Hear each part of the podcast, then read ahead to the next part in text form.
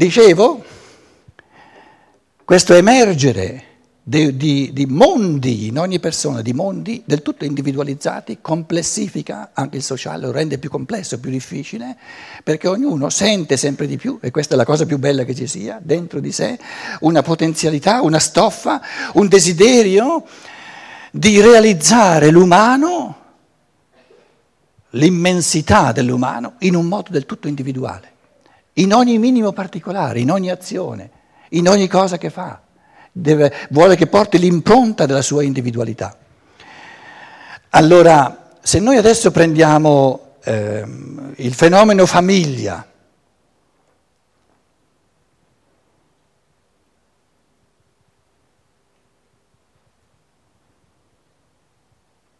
cosa va bene in una famiglia?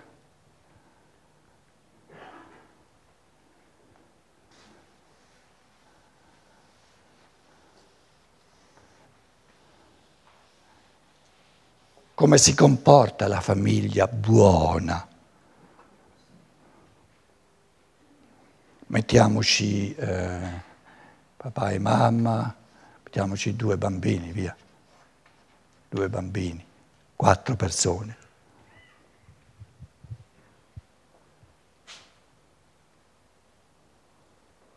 Affari loro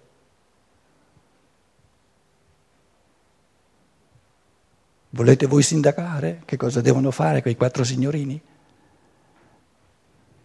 In base a quali regole? Adesso sul serio, eh? Alle spalle questi quattro, qui c'è la nascita, questa vita, solo in questa vita, questa vita. Alle spalle hanno già diverse vite passate, hanno interagito fra di loro, la libertà e quindi l'individualizzazione è già in corso da parecchi secoli, soprattutto diciamo, l'anno zero, quel patatrac successo duemila anni fa, ne parlerò domani mattina perché è domenica, se no noi ci dimentichiamo che dovremmo vivere ancora in una mezza cultura cristiana, chi lo sa. Comunque il patatrac di quello che è successo l'anno zero, duemila anni fa, è che si è inaugurata l'evoluzione in chiave di libertà. Prima di questo patatrac, la, il fenomeno conduttore della morale era la legge, la legge a cui sottomettersi, la legge di Mosè. Ora, la svolta dell'evoluzione, se si vuole parlare di svolta, è il passaggio dalla conduzione dal di fuori, sottomissione alla legge, che nella fase dell'infanzia ci vuole, il bambino non è ancora capace di condursi dal di dentro, a partire dai suoi pensieri, a partire sue, dai suoi ideali. No? Però in ogni vita e in tutta l'evoluzione c'è una svolta che il passaggio dalla conduzione dal di fuori, la legge mosaica, alla conduzione dal di dentro. E la conduzione dal di dentro la chiamiamo libertà. Ora, sì, è vero, ed è vero, è questione di, di, di, di, esaminare quello che è successo in questi duemila anni, che c'è stato un inizio di libertà, perlomeno l'aspirazione crescente alla libertà.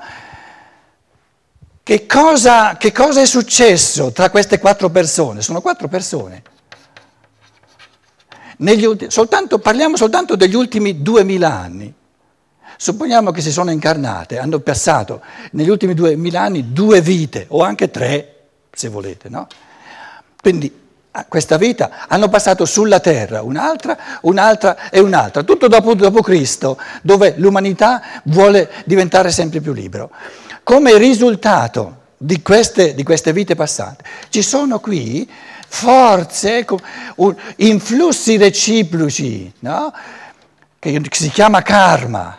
Il karma sono gli influssi, le forze che sono comuni, eccetera, eccetera, eccetera. No? La costellazione complessissima delle forze, sia individuali, sia di interazione, degli influssi ricevuti, eccetera, di come l'uno ha influito sull'evoluzione dell'altro.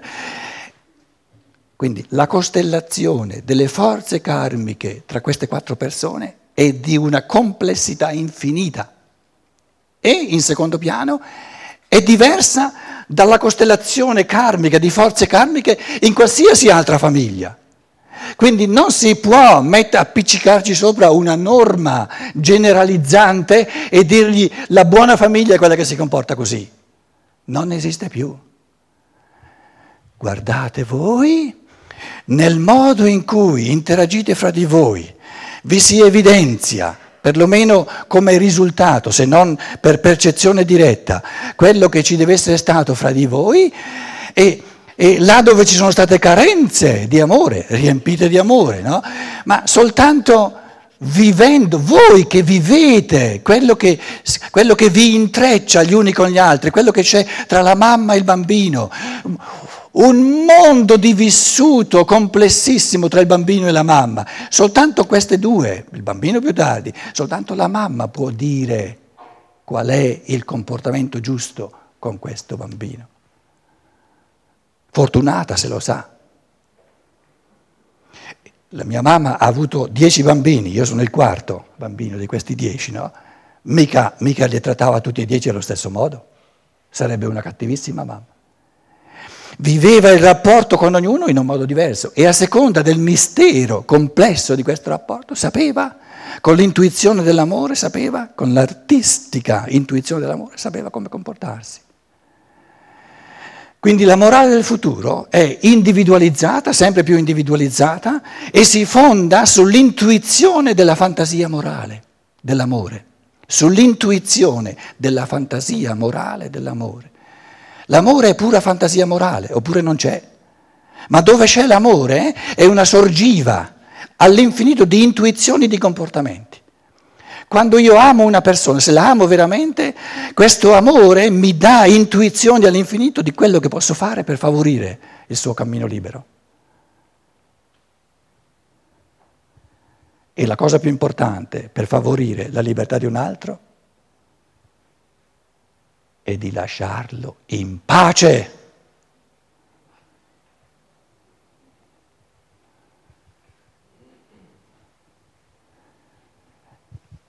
Il cancro massi, della maggior parte dei rapporti che noi abbiamo è che noi riduciamo i rapporti a, gestione, a una gestione reciproca, a tentativi all'infinito di gestirsi a vicenda, di dirsi a vicenda ciò che devi fare, ciò che devi fare, ciò che devi fare.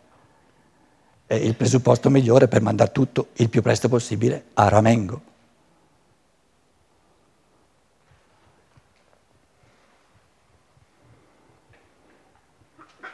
perché siamo proprio, diciamo, eh, conservatori in campo di morale, ci trasciniamo una morale che crede di sapere cosa è bene, cosa è male, in senso generalizzato e, e quindi vogliamo dire all'individuo come si deve comportare.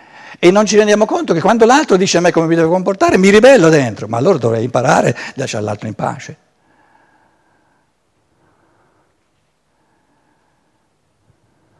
La persona che più mi ama è quella che mi dice fai ciò che vuoi. Le altre mi dicono ciò che vogliono loro e perciò non mi amano. Questo pomeriggio, mi pare, o stamattina, uno di voi nella discussione ha portato un esempio molto importante che vorrei riprendere in questo caso. La domanda Adesso lo metto due genitori, papà e mamma, eh, biologici, di, non di adozione, di un bambino di due anni. Prendiamo l'esempio di papà e mamma, oh, me, papà e mamma, un bambino di due anni, e la domanda era, vi ricorderete, devono vivere fisicamente insieme, il bambino ha due anni. Ve lo metto piccolo piccolo, in modo che, che qualcuno qui in sala dirà, eh, insomma, insomma, dovrebbero sì vivere insieme, fisicamente insieme.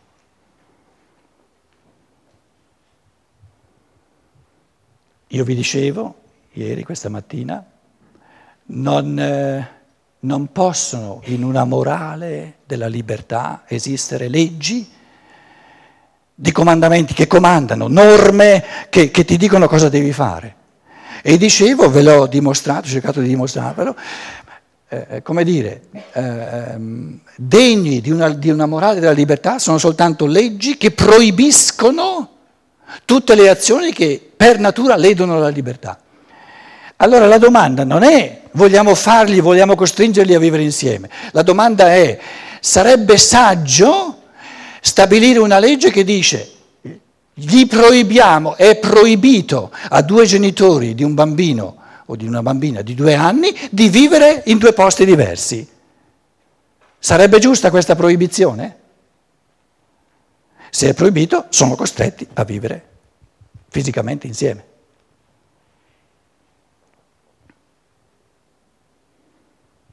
Prima domanda, se vivono fisicamente separati, è un'azione, è un comportamento che per natura lede la libertà di qualcuno?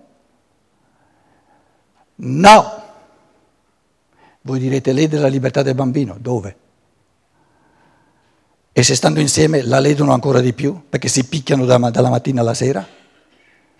Quindi non potrete mai dimostrare no, che il fatto di vivere separati, io non è che sto incoraggiando le persone a vivere separati se sono, capito, una cosa gran bella, se stanno, se stanno volentieri insieme, ma deve essere volentieri però, non perché costretti per legge. Vi sto dimostrando che volendo costringerli per legge a stare insieme è una cosa assurda, che peggiora la situazione eh, in un modo gravissimo. Allora diciamo, papà e mamma col bambino di... Il bambino lo sapeva prima di nascere, che entrava in, una, in un contesto karmico, di destino, no? con, due, con, due, persone con le quali ha avuto già a che fare in vite precedenti, uno, due, tre, un'altra vita precedente, uno, due, tre, con, con altre, eccetera, eccetera, eccetera. Lo sa che qui... Che, in questo rapporto tra papà e mamma no? è, è, è difficile e quindi rischia che si separino e dice, se quando io ho due anni loro fisicamente si separano, farò il meglio di questa situazione di separazione.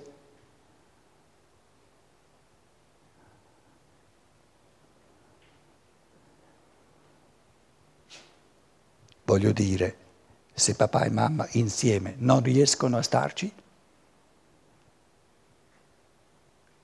è meglio costringerli a stare insieme? una cosa assurda.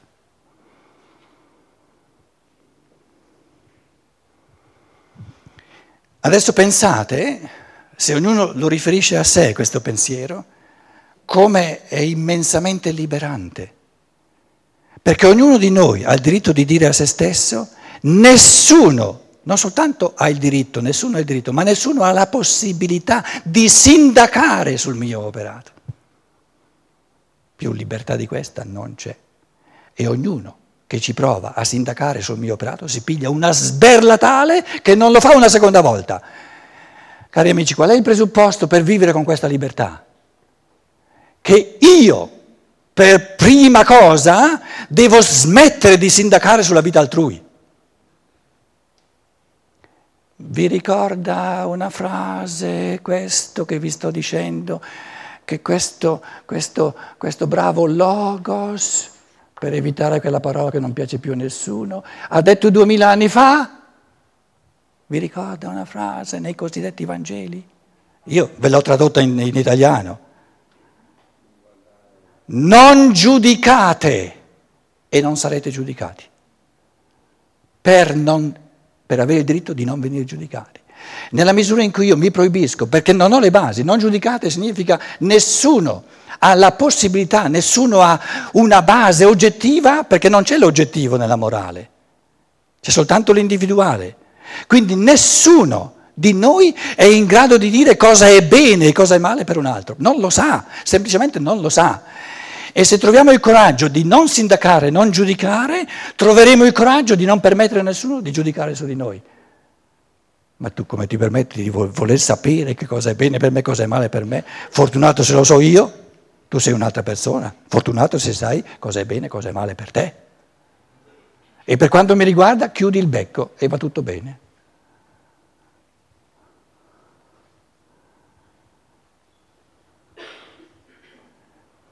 Succede il caos? No.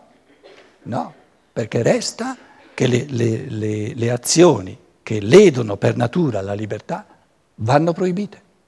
La persona libera non le vuole. Se nessuno di noi fa una minima azione che è proibita, se nessuno di noi le vuole, nessuno di noi le fa, tutto il resto, ben venga, ben venga, ben venga, tutto arricchimento dell'umanità.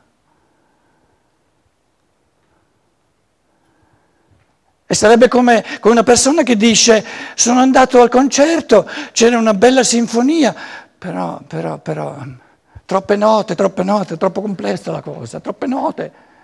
Io ne volevo soltanto un centinaio, me ne ho messa milioni, alla fine sono andato via tutto stufato.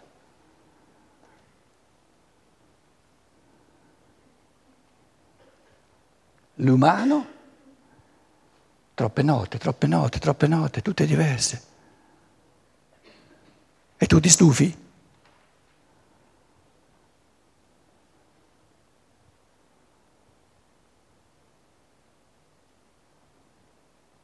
Il futuro è bello se troviamo il coraggio della libertà, della creatività individuale.